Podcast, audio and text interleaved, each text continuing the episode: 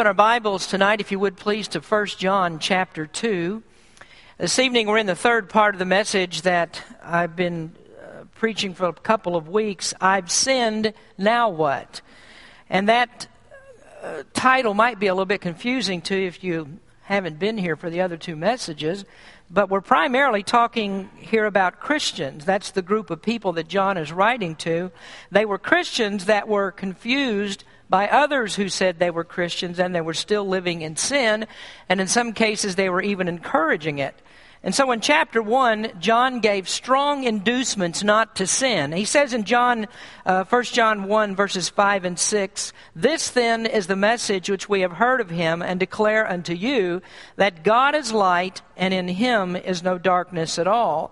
If we say that we have fellowship with him and walk in darkness, we lie and do not the truth." That is a very strong statement.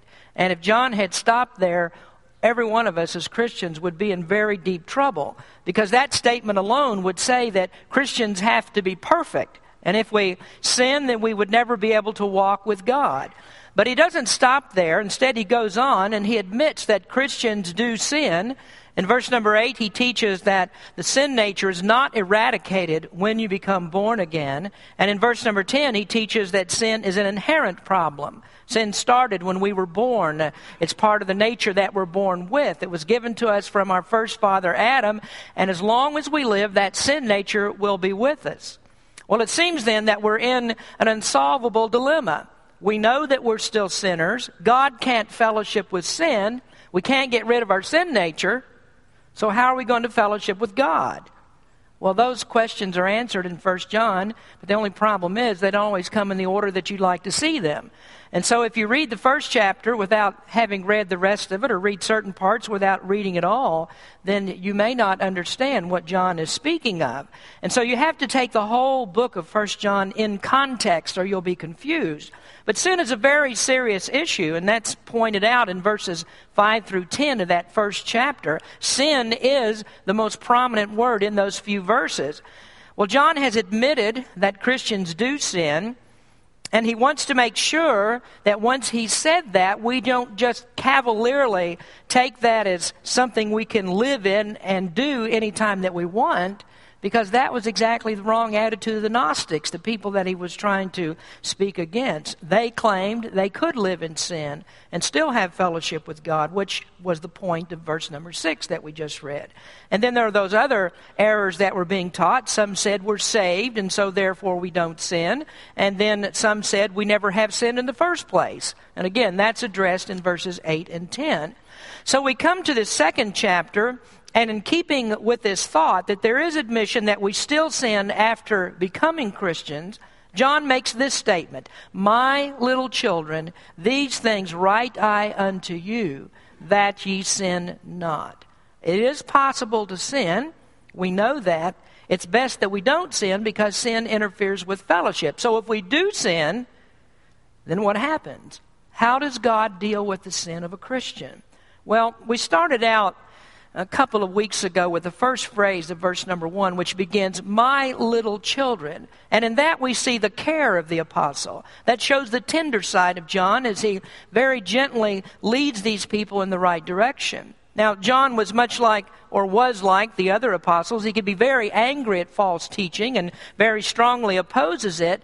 But he's speaking to Christians here, and so he's not going to condemn Christians. He corrects them gently with the truth. Now, a Christian can be, led, can be led away by false teaching, and that Christian who is led away is an erring brother who needs to be restored in a spirit of love. And so John doesn't lash out in anger. He doesn't say, "Well, you dummies, why would you ever follow such a stupid doctrine?" I might say that, but not John. Well, then we moved on to the A second part of the first sentence, "These things write I unto you, that ye sin not." And that is the charge of the apostle. Don't sin. That's the essence of that first sentence. And I gave you four reasons why we shouldn't sin. There are many reasons, but I gave you four ones that you need to remember. Don't sin because of your conscience. Don't sin because of commandments. Don't sin because of the consequences of sin. And don't sin because you have been consecrated to God. So now we're in the second part of the verse. "If any man sin, we have an advocate with the Father, Jesus Christ the righteous." And we've titled this part, this third part of it, The Consolation of the Advocate. I've sinned, so what happens now? Well, the best news that you'll ever hear as a Christian is that God does not forsake you when you sin. In chapter one, verse number nine, we're told to confess our sins and then God will forgive us. But the forgiveness of sin is not a capricious act with God. God is a God of justice, and that word advocate in First John two verse one brings that out. An advocate is one who's called alongside to help. That's the word parakletos. Uh, actually, we saw a form of that word in the song we just sang a few minutes ago. Holy Spirit was called the paraclete, the one who intercedes for us, who prays. And this word has the same meaning. It's one who pleads the cause of another. And so what we're actually talking here about is a defender. And in our common, t- common terminology, we would call that a lawyer.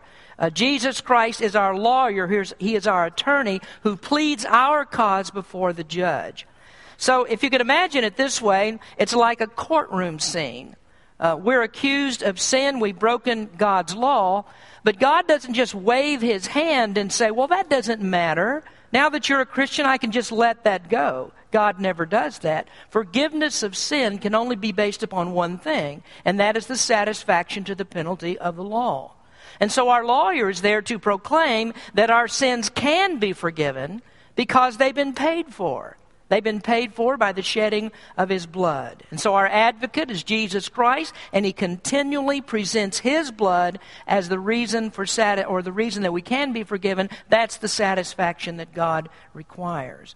Now, we're not going to explore this further right now, but the arrangement for the acceptance of Christ's blood as the means of forgiveness was given or done before the foundation of the world. And it exists in that eternal covenant that was made between the Father and the Son.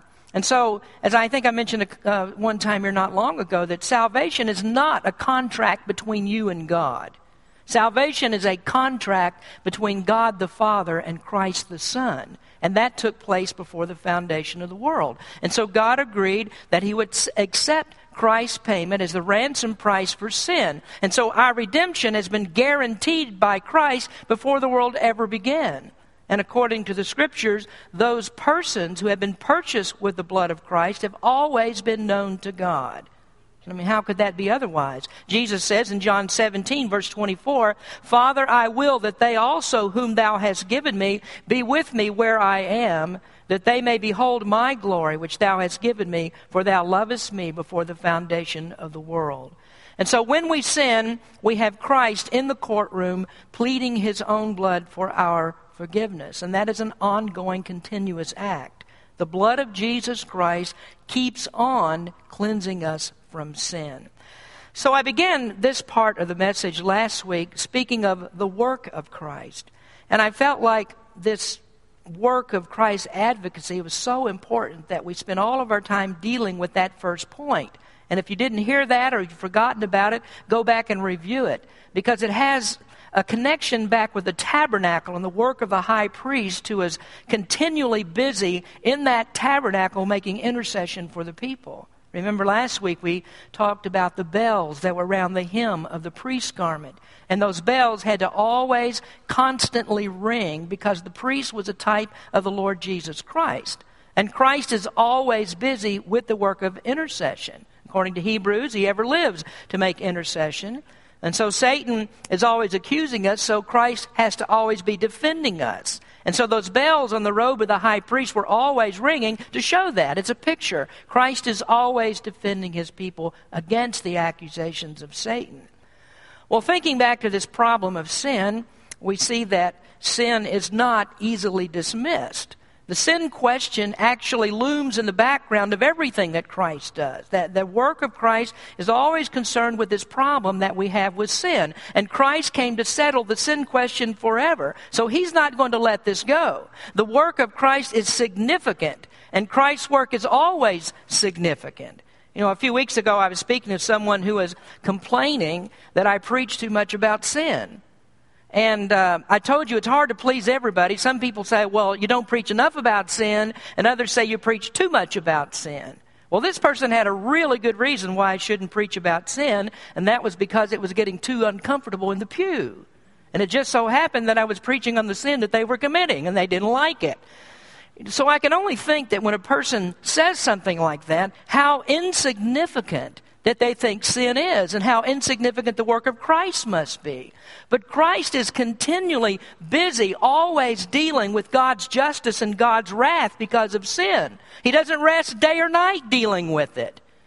But to this person, it meant practically nothing. The advocacy of, advocacy of Christ is not a trivial matter.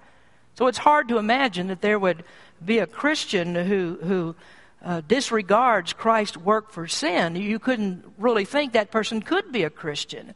Friends, if sin does not break you down, if you don't mourn because of sin and what sin did to Christ, and if you are not continually throughout your life trying to rid yourself of sin, then you haven't been truly born of the, been born of the Spirit of God. Well, I need to move on, but I do want to add a, a postscript to that point of Christ's work. Because Christ is always working, we need to thank God that salvation is eternal. Salvation, the intercession of Christ, makes our salvation eternal. Because Christ is always on the job, we can never lose it. Uh, Jude said, "Now unto him that is able to keep you from falling and to present you faultless before the presence of his glory with exceeding joy, to the only wise God, our Savior, be glory and majesty, dominion and power, both now and forever. Amen." You know, there is abundant proof throughout the Scriptures that salvation is eternal. There is an eternal covenant that exists between the Father and the Son. And the very foundational principle of why we have assurance is that eternal covenant. Now, there are many people that don't get that point, and so thus they, they lose the greatest grounds of assurance that we have, that God has chosen us. But if you miss that one, I mean, if you miss that truth, for some reason you don't understand it, you can't see it, then settle down into this truth, that your salvation is eternal because Christ lives, he works, he advocates without ceasing. And so if you lose your salvation, that means that Christ lost the case in God's courtroom. Now, there are people who say that salvation can be lost, and they're doing one of two things. Either they are accusing of Christ quitting his job, or they're saying that Satan has outmaneuvered him in God's courtroom. Now, you can pick your poison on that one, because both of them are blasphemous to God. So let's move on. We have an advocate with the Father. Uh, we have this work of Christ that is our consolation. And now next we have the worthiness of Christ. "My little children, these things write I unto you, that ye sin not. And if any man sin, we have an advocate with the Father, Jesus Christ the righteous." Jesus Christ the righteous. The little nuances of Scripture can be intriguing, I think. When John speaks of righteousness here, is he speaking of the righteous satisfaction that Christ made to the law? You know, the Apostle Paul often speaks of Christ's righteousness that way. In fact, when he wrote the book of Romans, it's almost like reading a legal brief on how that the law is satisfied by the work of Christ. And so Paul says in Romans ten, verse four, "For Christ is the end of the law for righteousness to everyone that believeth." And that comes in the middle of a discourse where Paul is uh, talking about Israel that sought to be justified by her works. And so the people claimed that they were righteous and they thought they had kept the law, but their righteousness was not good enough. The law condemns because the law requires absolute perfection. And since these people weren't perfect, they needed another type of righteousness. They need something better than they had. Jesus addressed that in Matthew chapter five, verse twenty, when he said, "For I say unto you, that except your righteousness shall exceed the righteousness of the scribes and Pharisees, you shall in no case enter the kingdom of heaven." That's what he's talking about. You have to have a better righteousness. And Paul's argument is that the life of Christ is our righteousness, and that's the only righteousness that God will accept. That righteousness has to be imputed to us through faith for salvation. And that's why we call Christ's righteousness an alien righteousness. And what that means is it doesn't arise from within us. There is no righteousness of our own that's inherent in our nature that we could ever be justified by. So it takes a righteousness from outside of us, and that's the righteousness of Christ that's given to us. And it comes from someone who kept every law of God flawlessly. And so when Paul is speaking of Christ's righteousness, he's thinking more in terms of this imputation of righteousness to the sinner. But in our text, John is not speaking of righteousness in the same way. Now, for a moment, for just a moment here, John is not thinking of imputation, but rather he's thinking about the righteous character of Christ himself. Our advocate, Jesus Christ, is righteous in his character. Now, you can imagine it this way. Let's suppose that you're in God's courtroom, and you've been accused of this long list of crimes. Now, on that list are the myriads of ways that you've broken God's laws. And so your attorney gets up, and he stands to speak before the holy, righteous, perfect judge. But it turns out that your attorney was your cellmate in prison. He has skulls tattooed all over his arms, and he has daggers for earrings hanging from his ears. He got piercings all over his body. He's got long, stringy hair that hadn't been washed for weeks. He's got a list of, of on his rap sheet that goes all the way out the door. He's got a shiv hanging out of his pocket. And he stands up and he says, "Your Honor, I want to tell you why my client should go free." And about that moment, your head is hanging down, and you're thinking, "I'm going to fry as sure as the world." That's how important John's statement is, because if there is anyone but Jesus defending you, you're on the fast track to the hottest part of hell. But not when Jesus is the attorney. And that's because the judge knows him. He has rapport with the judge. This one who's standing before him, from the top of his head to the sole of his feet, he is absolute perfection. He's believable. Every word that he says is believable. And as the words pass through his mouth and through his lips, they fall off his tongue with sweetness. He knows every detail of God's law. He knows the grand summation of the law. Love God with all of your heart, and also love your neighbor as yourself. And he knows every statute that supports that point. The judge loves holiness, and standing before him is a lawyer who is full of grace and truth, and one who is as holy as he is holy. And then further than that, this is the one who has been approved by God. And so when he presents the case, God doesn't have to check the fine print to, to see if he's pulling a lawyer's trick. He's trustworthy. And so he comes into the courtroom having won every trial. His credentials are impeccable. His skills are unmatched. And with all the millions of people that he's ever represented, not one of them left God's courtroom without a pardon. Now, do you see that? If any man sin, we have an advocate with the Father, Jesus Christ the righteous.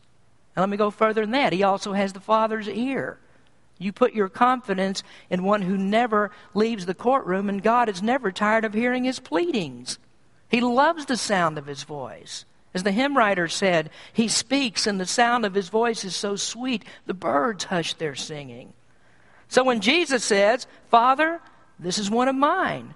I gave my life for him, and you promised that everyone that you gave me would go free if I would lay down my life for theirs. And Father, this is one that I gave my life for, and so according to your holy and righteous law and your justice, the penalty says he must go free because it's been paid." Now you stop there for just a moment. Doesn't that sort of put the atonement of Christ in a different light? Is there one for whom Jesus gave his life that the Father would ever refuse to forgive? And so does God say, "Well, I hear what you're saying. You gave your life for this person, but I'm waiting to see if he had the good sense to believe it"? No, Christ has already taken care of that. The Holy Spirit draws all for whom Christ died. They will believe, and he only draws the ones that are given to him. And they were given before the foundation of the world. Otherwise, if that isn't true, then you have God rejecting the atonement. God's not going to reject the atonement. He's the one who made the covenant with the Son, and that infallibly secured the salvation for those whom he died. Now, there's amazing truths that you can draw, the, draw out of the Scripture when you just leave salvation all in the hands of God rather than putting part of it in the hands of man. Well, this is wonderful. Jesus Christ is the righteous one. He is thoroughly holy as God is holy. He, he stands in God's courtroom, so holiness stands before holiness. And so what will the outcome be? What, who, what is God going to refuse? He's your advocate when you sin. Now, thirdly, there's consolation in Christ when we sin. Why? Because of the weakness of our flesh. Now, you might want to take a note or two on this, because you don't want to leave that statement just as it is, because if you look back over this outline, uh, that won't make sense. We have consolation in Christ because our advocate understands the weakness of our flesh. Now, it's not that he's weak in the flesh, but he understands the weakness of our flesh. So standing in the courtroom accusing us is Satan, and the whole point of him being there is because of the weakness of our flesh. All of our sins flow out of that weakness that we have in the flesh. Now, Satan's watching you, and he's waiting for your missteps, and he knows that they will come. And even before you make those missteps, he's making slanderous accusations before God. But the advocate knows all about the weakness of the flesh because he's been there. He became flesh, and he experienced every temptation that we experience.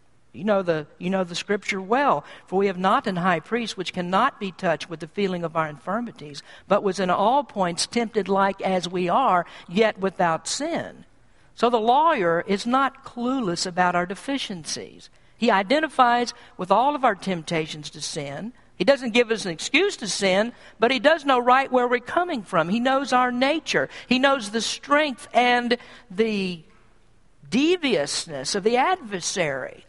And so Christ doesn't plead our case before the Father this way. Well, Father, it can't be true. They haven't sinned. Well, if he said that, then that would make John a liar in what he said in First John. He said, if we say we haven't sinned, we've called him a liar. So Jesus says, yes, they have sinned, but I've taken care of it. Now that's comfort that we have, because we know that Jesus doesn't say, I told you not to sin, but you did it anyway. Get out of my sight, you're a loathsome, ungrateful ingrate. He'll never say that, because he's been down to the lowest point. And he sees how the devil attacks people when they are down at their lowest points. They're weak in the flesh. Now again, he doesn't offer us an excuse to sin, but what he's done, he's already accounted for that weakness that he knew would be there. And so he also died for that weakness. One day, that aspect of his work is going to be gone, because when we die, we'll leave the sinful body behind. We'll leave our sinful nature behind. And then we'll have a glorified, incorruptible body made like, the, made like the Lord Jesus Christ. But until then, he understands the weakness of our flesh. Now finally, I've sinned, now what? You've been told not to, but you did it. Well, you don't need to panic and fall in despair because of the willingness of the Father. The Father is willing to listen to the advocate. I think it would be quite easy for us to misconstrue the courtroom scenario and think that we have here the picture of a judge who's cold and cynical, and he's very, he's just anxious to find fault and anxious to lower the boom on us. God is not Judge Judy. And I, I said that last week, and I told you I was going to explain this week why God is not like Judge Judy. If you watch Judge Judy, how many of you ever watched that? Okay, we're all sinners. Um... I think that they still do this. At the beginning of the program, they have Judge Judy standing there uh, dressed up like the Lady of Justice. And she has a blindfold over her eyes, and she sort of raises one corner and peeks out one eye through that blindfold. Well, I think that Judge Judy many times has never, re, never removed the blindfold. Because if you're in the right and you're on the winning side, she'll treat you like dirt anyway. I mean, she doesn't like either side. She wants to hammer both sides, both the plaintiff and the defendant, and she can't wait until she does. And so she, with glee, she hands out the punishment to people. You know, sometimes I wonder why these losers ever go on that show to get humiliated by the judge, but that's what she likes. I mean, there's no real winners in that courtroom, but that's not the way that it is in God's courtroom. First of all, I mentioned a moment ago that, that he's the one who appointed the advocate. God approved him. Peter said in First Peter that he was foreordained before the foundation of the world. And when Peter was preaching that great sermon that he preached on Pentecost, he said Christ was approved by God. He was delivered up by the determinate counsel and foreknowledge of God to be crucified. So God's the one who set up the whole scenario. He predestined all of that to happen. He chose the one who would die, and he chose the ones for whom he would die. So do you think that God's sitting in the courtroom anxious to undo all of that? Is he, does he want to undo the sacrifice of the Son by casting his own people into hell? Well, not for a moment. As soon as Satan accuses, God is most anxious to hear the defense. And we need not think that what Jesus is doing, he's pleading to God the Father to change his mind.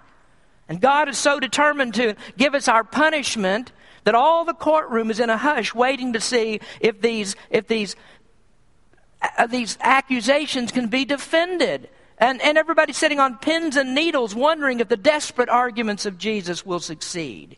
That's not the picture we have at all. God sent the Son. For God so loved the world that he gave his only begotten Son, that whosoever believeth him should not perish but have everlasting life. Now, does that sound like God is anxious to condemn his own people?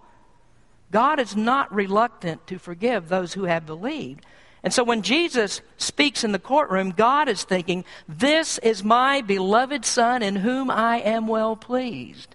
And didn't he say that? He told others that, didn't he? So now do you think that God is going to stand in the courtroom and say, this is my beloved Son, hear ye him, but I'm not going to listen to him? And thank God we have consolation that God does hear him. He's anxious to hear him. He's more than willing to forgive us on the basis of Christ's blood shed in satisfaction for sin. Now, one more important point I think needs to be made with this. John says our advocate is with the Father. And so rather than being an impersonal judge who wants to throw us into the slammer, our judge is our Father. And when we sin, he doesn't stop being our Father. And that's where we're going to end this tonight. We have before us here a courtroom scene. We have the holy and righteous judge who just happens to be our Father. We have a relationship with him, and that gives us a side up. Now, it doesn't unduly influence his justice, but it at least ought to make us feel good that we have a relationship with the judge. We have also the righteous advocate, the one in whom there is no guile. There's no deceit in him. There's no deceit in his defense. So what we have here in this courtroom is a perfect setup for God to smile on us. And do you know why? It's because the holy and righteous judge loves nothing better than to see justice satisfied. He has a perfect courtroom scene. There are no shenanigans that go on. There are no loopholes that can be exploited. Perfect justice is always done in his courtroom. You ever get frustrated with our justice system? I mean, don't you hear all the time about lawyers that get disillusioned with the system? Judges that have their hands tied because of some wacky procedural thing and just, you know, just wasn't carried out properly.